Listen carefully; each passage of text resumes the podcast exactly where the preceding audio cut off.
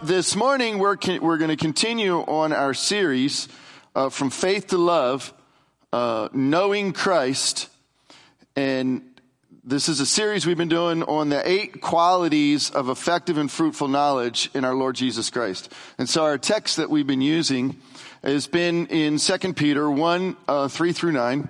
Uh, and this is the text that we're, we've been doing this series off of. It says this, it says his divine power. In other words, the power that he has that is supernatural, he is, through that, he has granted to us He's given, it's a gift to us, all things that pertain to life and godliness. We literally have everything we need for life and godliness because He's granted to us supernaturally. How? Through the knowledge of Him who called us to His own glory and excellence because we know Him and we're called to his glory and excellence, by which he has granted to us his precious, his precious and very great promises, so that through them we may become partakers of the divine nature, having escaped the corruption that is in the world because of sinful desire. He's talking about there is a time in which we will be resurrected fully in the nature in which we are intended to have in him. And then he says this, because of all that, for this very reason, Make every effort to supplement your faith with virtue, virtue with knowledge, knowledge with self-control, self-control with steadfastness, steadfastness with godliness, godliness with brotherly affection, brotherly affection with love. For if these qualities are yours and are increasing, they keep you from being ineffective or unfruitful in the knowledge of our Lord Jesus. He's saying, listen, these eight qualities, they start in faith, they end with love, and they build one or another. And we've spent, I think, four, four lessons going through faith. And we're going to start this morning on a discussion of virtue. And I say start because that's all we're going to get to is just starting on it. We'll, we're going to begin the conversation on it. But why?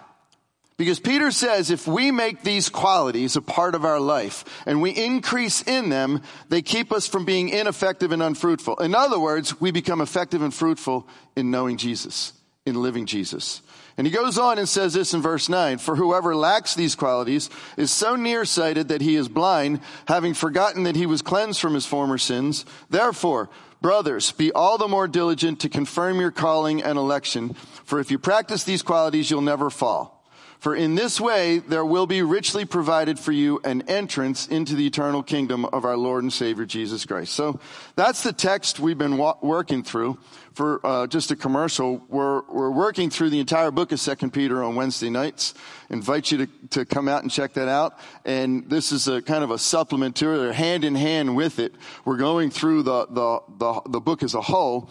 And it's important. Why is Peter talking about these things? Because he's telling us what it really means to be a believer. Because he's also going to turn around and talk about what's going on in the body, who the false teachers are, what they're saying, and so he's, he's putting them, juxtaposing them next to one another. It's kind of like, how do you discover what a counterfeit is? You first need to know what the real thing is. If you know what the real thing is, it's easy to spot what's not the real thing. That's kind of the thoughts. Now, what's also important about this book is that Peter tells us that he's about to leave. He knows he's going home. He knows he's leaving this body. And so, if you will, this is one of those books to me. It's a, like Second Timothy. It's, it's, it's, it's, here is this great character, um, who has so much wisdom to give. He, he sat at the feet of Jesus for years. He's lived faithful to him. And now he's about to depart. And he says, these are the things I want to leave with you. These are the things. Get this. Take this when I leave. And that's the, that's the context here. All right. So what is our goal? To be effective and fruitful in knowing Jesus. Peter's given us eight qualities to do that. Starts in faith, ends in love. So it starts with a gift from God and it ends in demonstrating his very character and nature.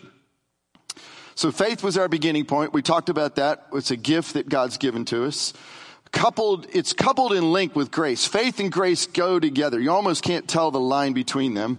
And through faith, the righteousness of God has been revealed to us. It's revealed in us. It's revealed through us. And it's, it's, it's most specifically revealed through us when we go through trial and testing. And that's kind of where we left off.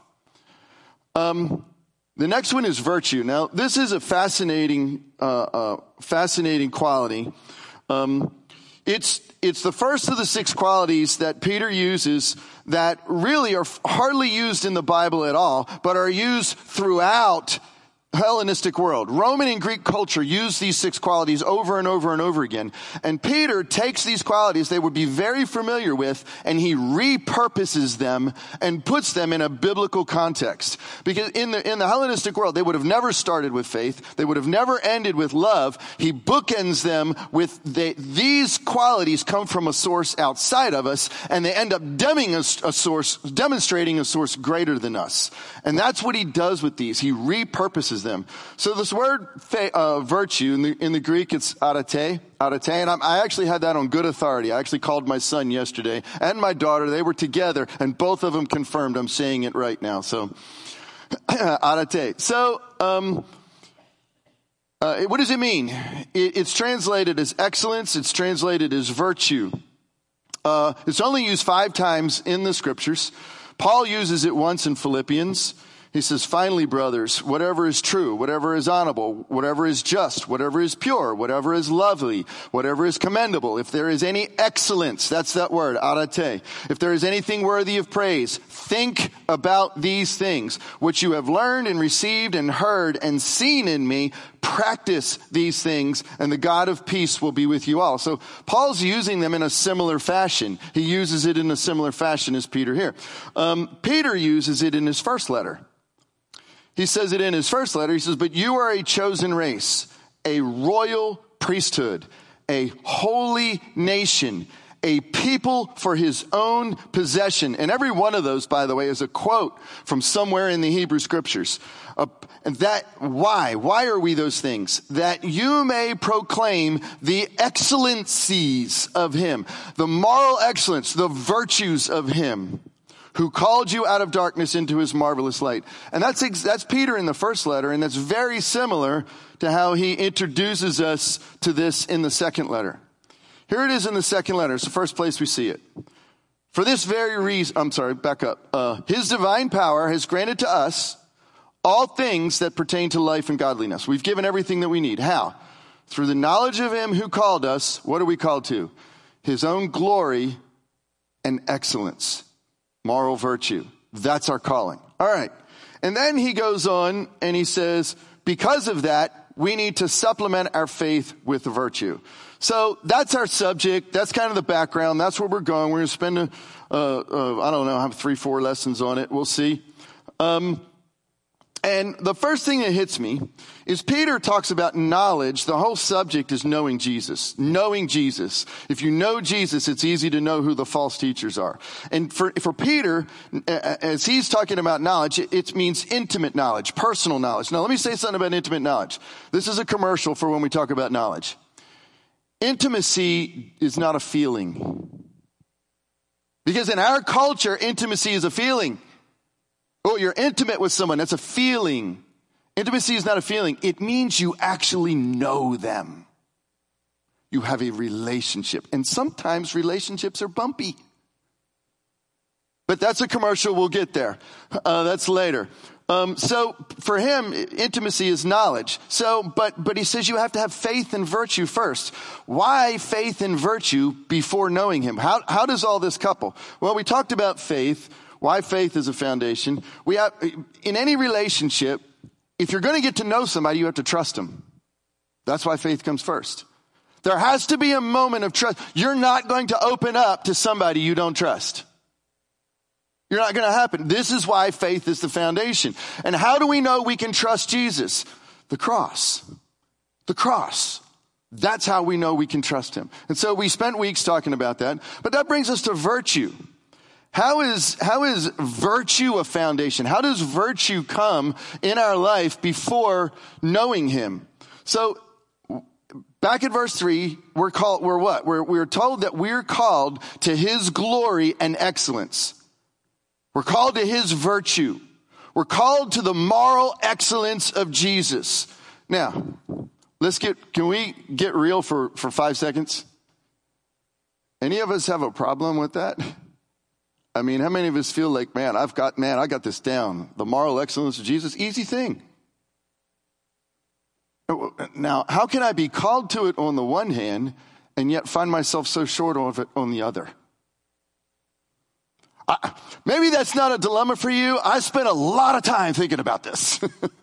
a lot of time trying to figure this out. How can I be called to his excellence on the one hand and look at my life and go, well, that, that's not his excellence. In fact, far from it. This is a real problem. I will tell you this right now. It begins and ends in His grace. It begins and ends in His grace. Um, his grace, see, we, we get grace wrong. Grace isn't something that just says it's okay to fall short. Grace doesn't say it's okay to fall short. It's all right. You know, there's grace for that. That's not what it says. Grace absolutely meets us exactly where we are. What's amazing about grace is listen, anytime we think about something holy and pure, I, I want you to, okay, think, let's put it in this, in this light. Think about an amazingly beautiful wedding dress right now. And we think of the purity of that. And, and, and one, we saw a dress that had literally gold thread in it. I mean, just amazing. Now, how many of us would dream of putting that on and going out and digging in the garden? Well, why not? Because it would make it impure the moment I did. Our mindset is purity can't be touched by impure. Grace is just the opposite. Why? Why? Why is that our mindset? Because the moment purity is touched by something impure, purity becomes impure. Grace is just the opposite. It is purity that makes the impure pure. It works in reverse. That's what grace is. So grace is meets us exactly where we are, not to stay where we are, but to lift us up, to encourage us and to empower us beyond where we are. That's virtue. Do you see it? Well, I hope so by the time we're done five lessons on it. So anyway. um, so uh, moral excellence, virtue of necessity requires repentance. So as we make the real effort, if we take real strides towards actually having moral excellence in our lives, it's going to take real repentance. Now, uh, there's a great article by Tim Keller. I've referenced it many times. If you want it, send it to me. It's short, it's easy. There is a difference between false repentance and real repentance. Let me just say it short. False repentance is when I'm trying to get a blessing or trying to escape a punishment. Real repentance is when I just want to love Jesus and let him wash me. I'm just coming back to him. That's the short version. Send me a, a message. I'll send you the article. It's beautiful. It's amazing. Um, but but if I am going to have virtue in my life, it's going to take real repentance. Repentance of necessity requires what? It requires understanding how unfathomable are the depths of grace, how absolutely magnificent is His grace. It requires understanding the the absolute glorious perfection of his character. Why? Because when we see it, we see how short we are from it. And it's in those moments we're actually coming to know him. That's intimacy. That's intimacy. And, and what does he do when we do that? He begins to chisel our flesh. He begins to chisel it and we start off putting the old man and we start on putting Christ. Virtue starts coming out of who we are.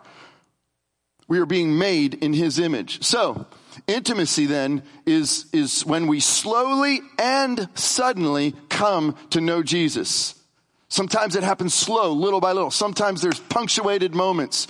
But it's not knowing about him, it's actually knowing him. And so it's, it's through this that we actually know him. So therefore, in striving for, for his virtue, moral excellence, I would have three propositions. Number one, I must come to see Jesus to see what virtue is. I have to see him. I have to see who he is. I have to, I have to get a glimpse of him, a revelation. Number two, I must be humbled in understanding how far I am from him. And number three, I must trust him to make my efforts efficacious, effective in becoming like him. And when all this is happening, what is actually happening is the Holy Spirit's working in me. And, I, and, and faith is being demonstrated as my foundation, and his virtuous character just begins to flow out. This all happens in concert and working together. All right. So this morning, what we're going to do is we're going to look at number one. We're going to begin to look at number one. I must come to see Jesus to see what virtue is. I must come to Jesus to see what virtue is. That's lesson number one. So, virtue uh, definition: moral, excellent state of being. It's a state of being. I love. There's a uh, there's a great, uh, um, probably one of the best. Um, uh, lectures I've heard on virtue was given by Jordan Peterson. I've got the link to it on YouTube if you want to go find it. You can just look it up that way. Virtue is a necessity. So I'm going to borrow a lot of quotes from him as we go through this. i have got a lot of quotes from a lot of people this morning. But I like what he's, how he, he starts it off and, and the way of thinking about this to get our head wrapped around it. Virtue, ethics, morality, it isn't a field of study. It's a mode of being upon which all fields of study rest. It's also a mode of being on which everything you do in your life rests. The way you understand yourself or fail to understand yourself. The way you understand other people or fail to understand other people. And more deeply than that, what role it is that you play in your life in this world. Virtue is a state of being. It's not something that's simply something that you do. And so therefore, you can't really determine what constitutes virtue, virtue until you determine what constitutes being. Being comes out of you. It's not something you do. It's not external from you. It's an expression of who you are. So what is being? Virtue, I'm saying. Virtue is that. So what is being? When we talk about being, what, what do we mean by that? It, being simply means it's the essential nature of something rather than what it does here's it is. I'm a human being, not a human doing, right? I'm a human being. It's an essential nature of who I am, not what I do. And uh, as a human being, I am a reflector of God. I am created in the image of God. This is why God says his name is I am, not I do. We're a reflector of the I am, not the I do. Do y'all follow that? Let's look at Exodus. This is Matthew. I mean, this is a uh, Moses talking to the Lord about this. But Moses said to God, look, if I go to the Israelites and say to them, the God of your ancestors has sent me to you, and they say to me, what is his name? Then what should I say to him? And God said to Moses, I am that I am. And he said, so you must say to the Israelites, I am sent me to you. And God said again to Moses, So you say to the Israelites, Yahweh, the God of your ancestors, the God of Abraham, Isaac, and Jacob, has sent me to you. This is my name forever, and this is my remembrance from generation to generation. Now, this next quote is from Michael Heiser's website. Great article on the breakdown how do we know it's Yahweh, where's the meaning come from. If you're into that and you want to read it, check that out. It's, it's fantastic. It's into the grammar and all that other stuff for, for us Bible nerds. Um, but in the short, what that means, what it actually means, it actually has a meaning. Yahweh means something. It means he who causes to be, to exist, to be. He who causes to be. I love this definition of God. God is the only being in which his reason for his existence, his purpose for his existence is contained within himself. All other beings, the reason for their existence is outside of themselves. So, if we're going to find why our being, our state of being, why we exist, why we're here, we're not going to find it inside ourselves. This is why the text tells us we are called to His glory, His excellencies. Do you see that? Because our purpose, our reason isn't found within, it's found from Him. All right. So virtue is a mode of being it's which, which everything we do in our life rests. It's the way you understand yourself. It's the way you understand other people. It's, it's, it's the role you play in your life. Um, so then, virtue is about transformation. If I'm going to live a virtue, if I'm going to have virtue in my life, I'm going to be transformed. I'm going to become. But what exactly am I going to become? Who am I going to be? So, let's talk uh, for a few minutes about what it means to be a human being. Now, um, this is a really interesting subject. If you Google that subject, you will have pages and pages and pages, and most of it won't even make sense. But that's all right. There is a worldview that is prevalent. The prevalent worldview is a materialist worldview. And what the, um, when we look at the world from a materialist worldview, and we're going to look at it for a minute, we fall short in understanding that that there are non-material realities, and I'll explain all this in a minute. There's non-material realities about our existence, and the material world cannot explain them. So when we only look at the world as material, as physical, as you know, uh, time, matter, and space elements, it it has no ability to actually explain the realities in which we actually live our lives every day that are non-material.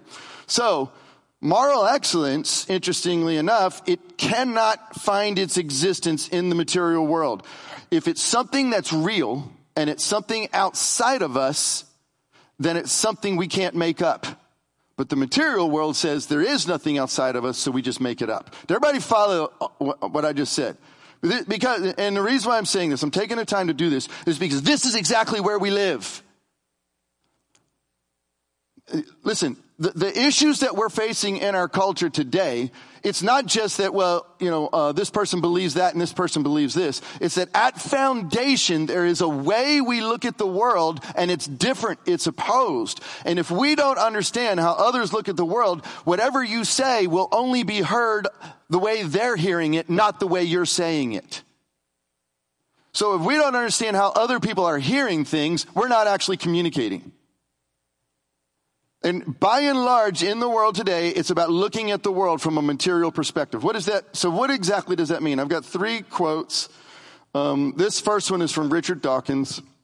Richard Dawkins is a very famous uh, biologist. Um, he's a professor at Oxford University. Very famous atheist, and he's written a few things about this. He says this this is in his book, The Blind Watchmaker. All appearances to the contrary, the only watchmaker in nature is the blind forces of physics, albeit deployed in a very special way. I, I shouldn't stop in the middle of my quotes, but I read that language and it's immediately contradictory. How can it be blind and also be deployed in a special way? But anyway, I'll keep going. A true watchmaker has foresight. He designs his cog springs and plans with interconnections with a future purpose in his mind's eye. Natural selection the blind, unconscious, automatic process which Darwin discovered and which we now know is the explanation for the existence and apparently purposeful form of all life, has no purpose in mind. It has no mind, has no mind's eye. It does not plan for the future. It has no vision, no foresight, no sight at all. It can be said to, to play the role of the what? If it can be said to play the role of a watchmaker in nature, it is the blind watchmaker. Now, to explain this a little further, I'll read a quote from him out of, uh, out of his book, Out of Eden. In, the uni- in a universe of electrons and selfish genes, blind physical forces and genetic replication, some people are going to get hurt, other people are going to get lucky. You won't find any rhyme or reason to it, nor any justice. The universe that we observe has precisely the properties we should expect if there is, at bottom, no design, no purpose, no evil, no good, nothing but pitiless indifference. And he goes on in the same book to say, DNA neither cares nor knows. DNA just is, and we dance to its music. This is the materialist view of the world.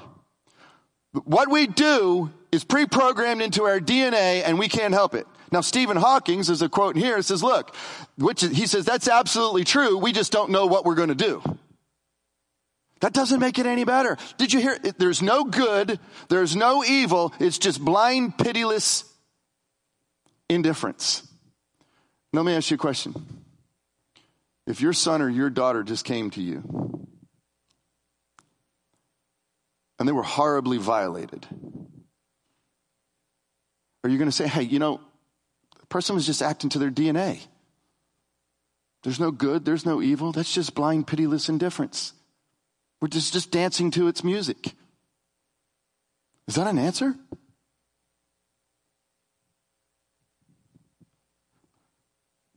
There's another uh, atheist scholar. He's a biblical scholar. His name is Bart Ehrman, and he just wrote a blog on this uh, in January my materialist view of the world. And he struggles with this very issue. But for now, I think I'm, I'm made of one thing, matter. I've got, by my count, one body, 11 organs, seven, 11 organ systems, 79 organs, roughly 37 trillion, count them, cells. And God knows how many molecules. He actually does. And nothing else.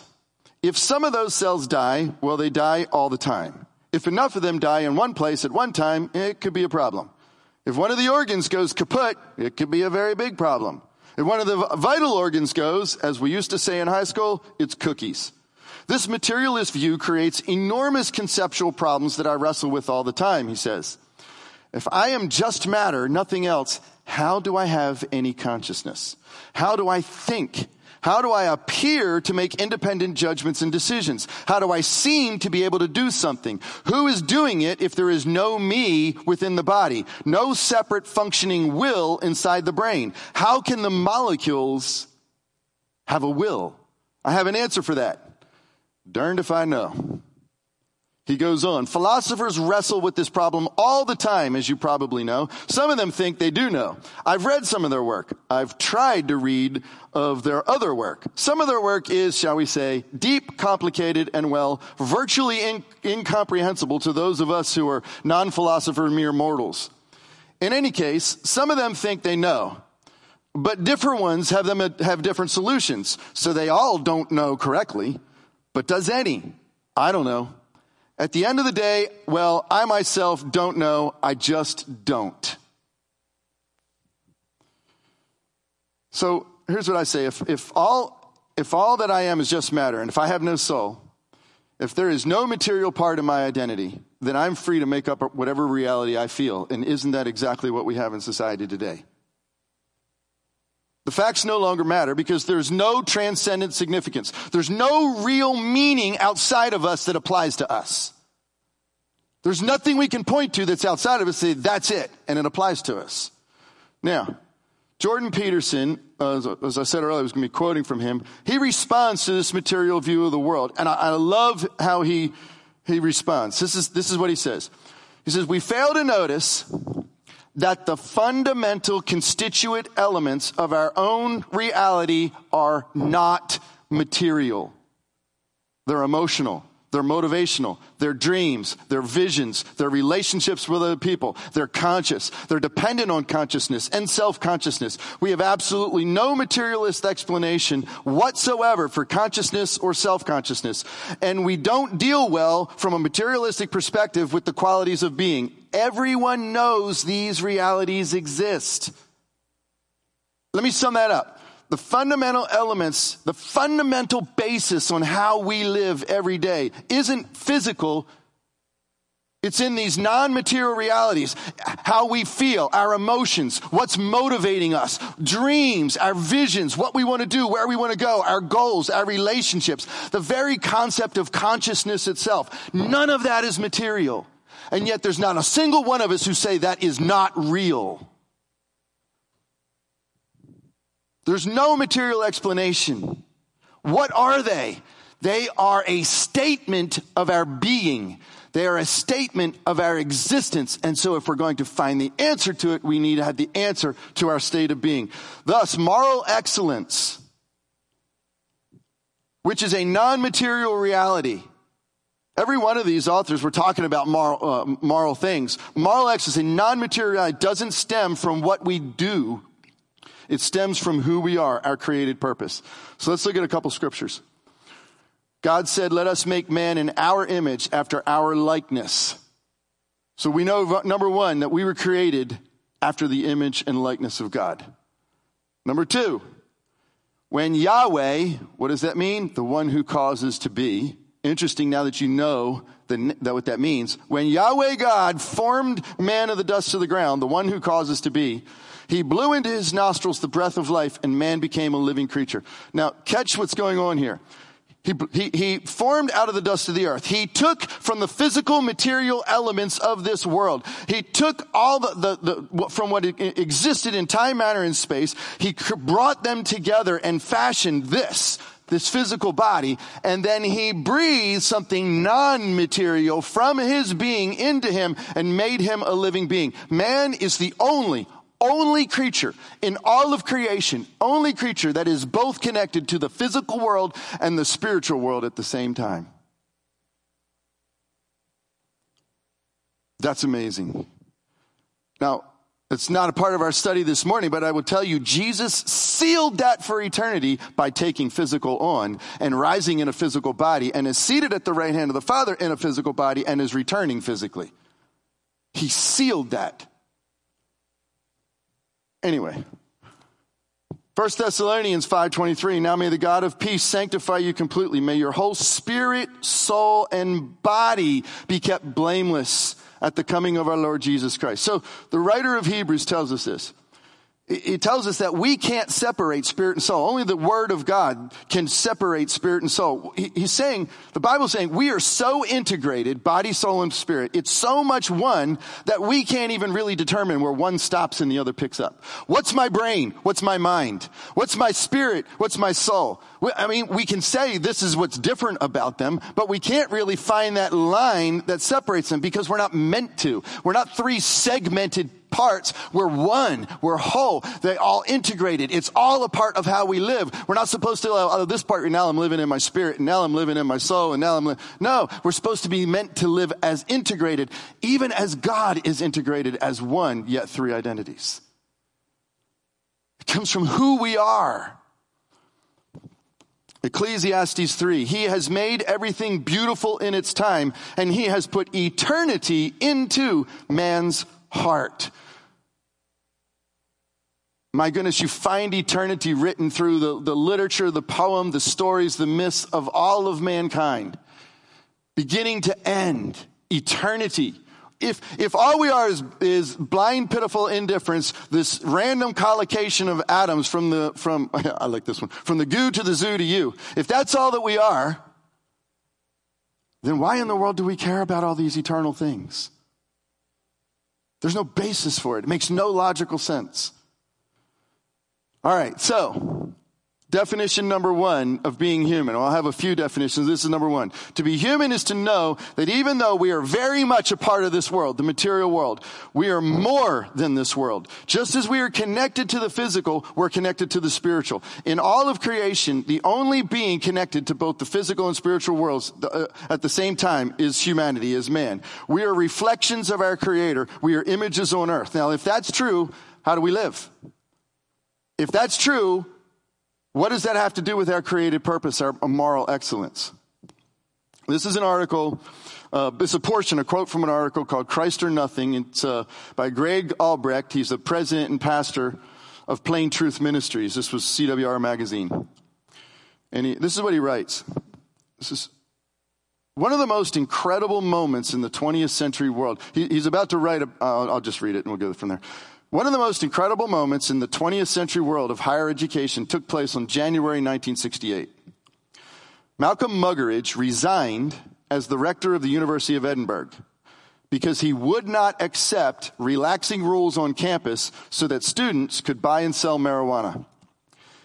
He faced the student body in this speech and courageously, in the face of heckling, shouting, and booing of young people, Muggeridge told the truth. Does that sound familiar? And this is Muggeridge. I'm sorry, this is Albrecht speaking right here. He's, he continues. Albrecht goes on. Where are the educators and pastors and priests today who will tell our young people the truth instead of what they want to hear? Where are the politicians and leaders who will tell their constituencies the truth rather than manipulating them with fear and hatred? Here's a short excerpt, excerpt from the 1968 resignation speech of Malcolm Muggeridge, which some later titled Christ or Nothing. And this is what Mike Muggeridge said as he's standing before the students. He said, the students of this university are the beneficiaries of centuries of selfless scholarship. You're beneficiaries of centuries of selfish scholarship. You are supposed to spearhead progress and carry the torch of humanity. Speaking for myself, there is practically nothing you could do in rebellion against our impoverished way of life for which I should not feel some sympathy. But how infinitely sad how macabre that the form of your rebellion should be a demand for drugs, for the most, most 10th rate sort of self life. We await great works of art, the spirit of adventure and courage. And what do we get from you? Self-centered folly. You're on a crazy slope. For myself, I always come back to the King, to Jesus, to the Christian notion that all our efforts that making ourselves happy will fail, but that the sacrifice for others will never fail. As a man must become a new man, or he is no man.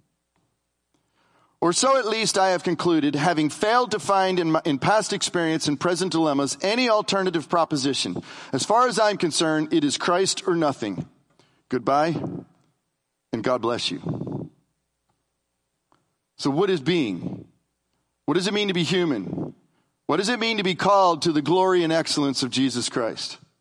So what do we learn? Out of Gen- in Genesis, out of God's character, out of his nature, as a, out of a part of his being, he creates something time, matter, space come from, there's nothing and suddenly they come into existence. His creative beating causes that. You have darkness and all of a sudden light comes. This is, this is uh, uh, an extension of his being, God, that whose imager we are in the gospels. Jesus, one in being with the Father, he's empowered, he's enabled by the Holy Spirit. And what does Jesus do? He literally creates life out of death. This is the Lord we are created to reflect.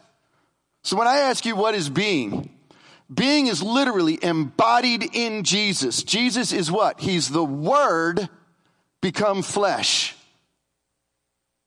imaged at the cross.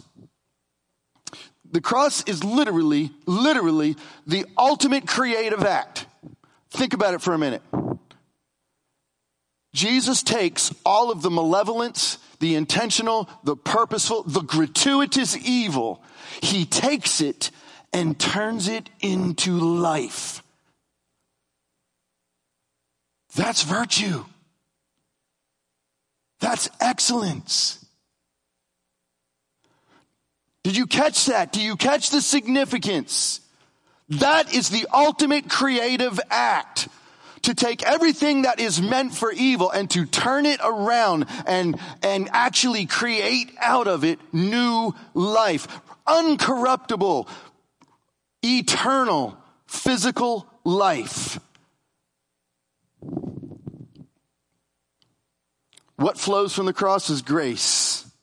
That's grace. That's what grace does. That's the power of grace.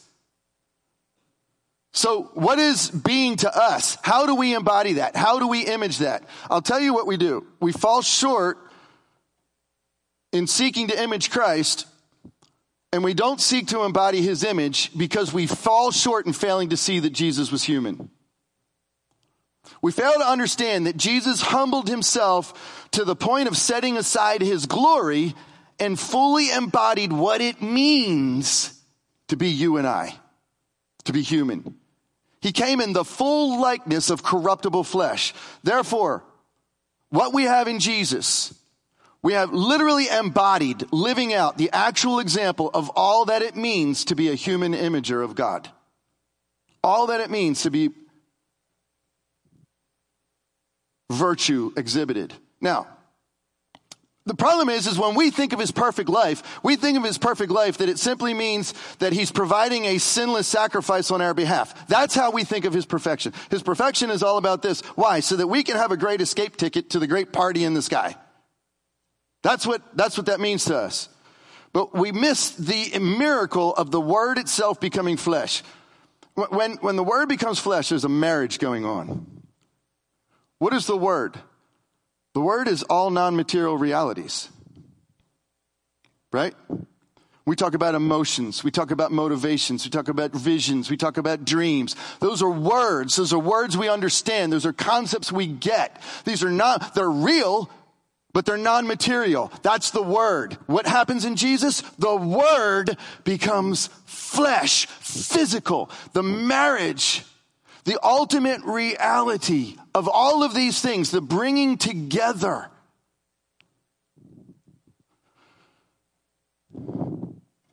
In Jesus, what is demonstrated is the full creative capacity of a human imager of God. This is why Jesus says, listen, I may have ever read Jesus says, greater works than these you shall do. Have I read that? What do you mean greater works than these you shall do?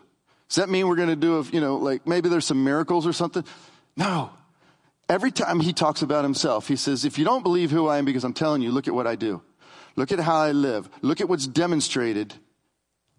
He says, now you are going to go in that excellence, in, in the fullness of that character, and you're going to demonstrate who I am.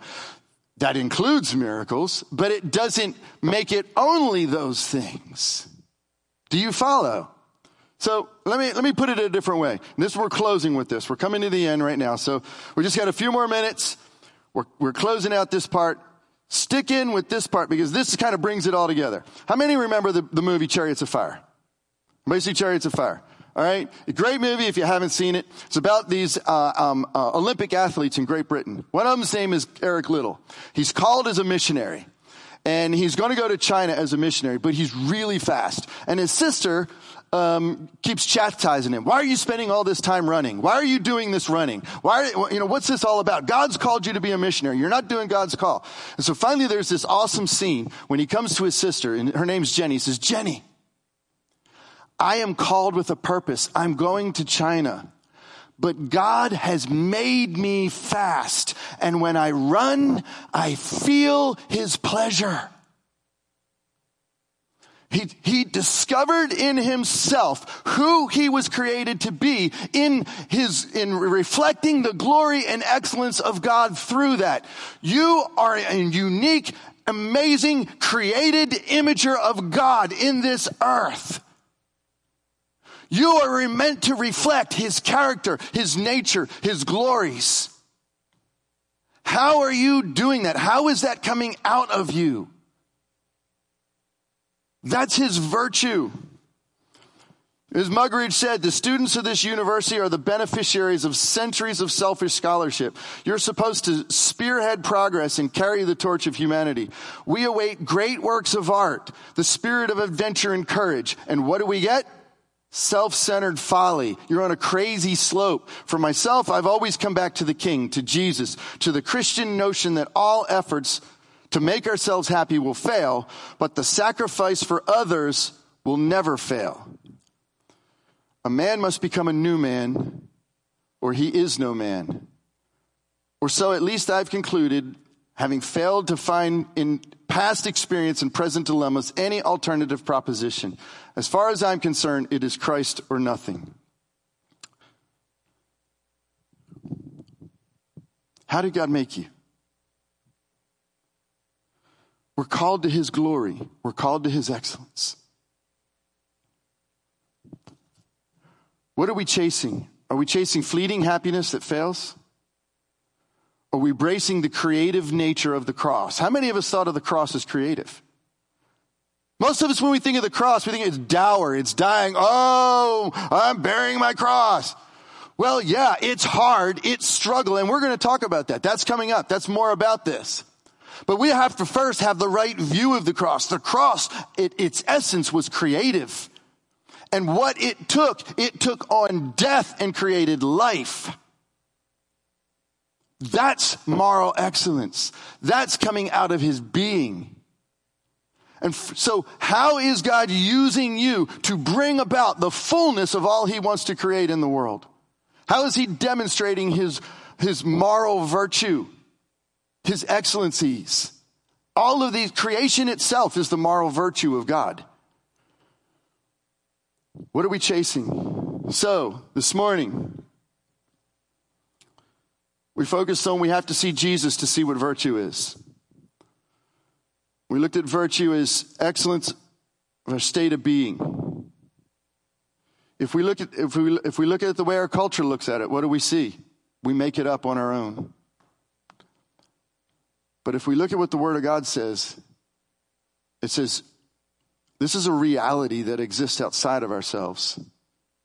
It's a reality we find in the very character and nature of Christ Himself. And by putting Christ on, we're literally allowing Christ to come out. And when we put Christ on and allow Him to, to come out, not only is He chiseling off and putting off what is dead, He's also bringing out what is life, what is creative. Where is it that you're finding that pleasure in your creation with your creator? When I run, God made me fast, and when I'm run, I feel his pleasure. That's worship. That's worship. And that's where we finished this morning.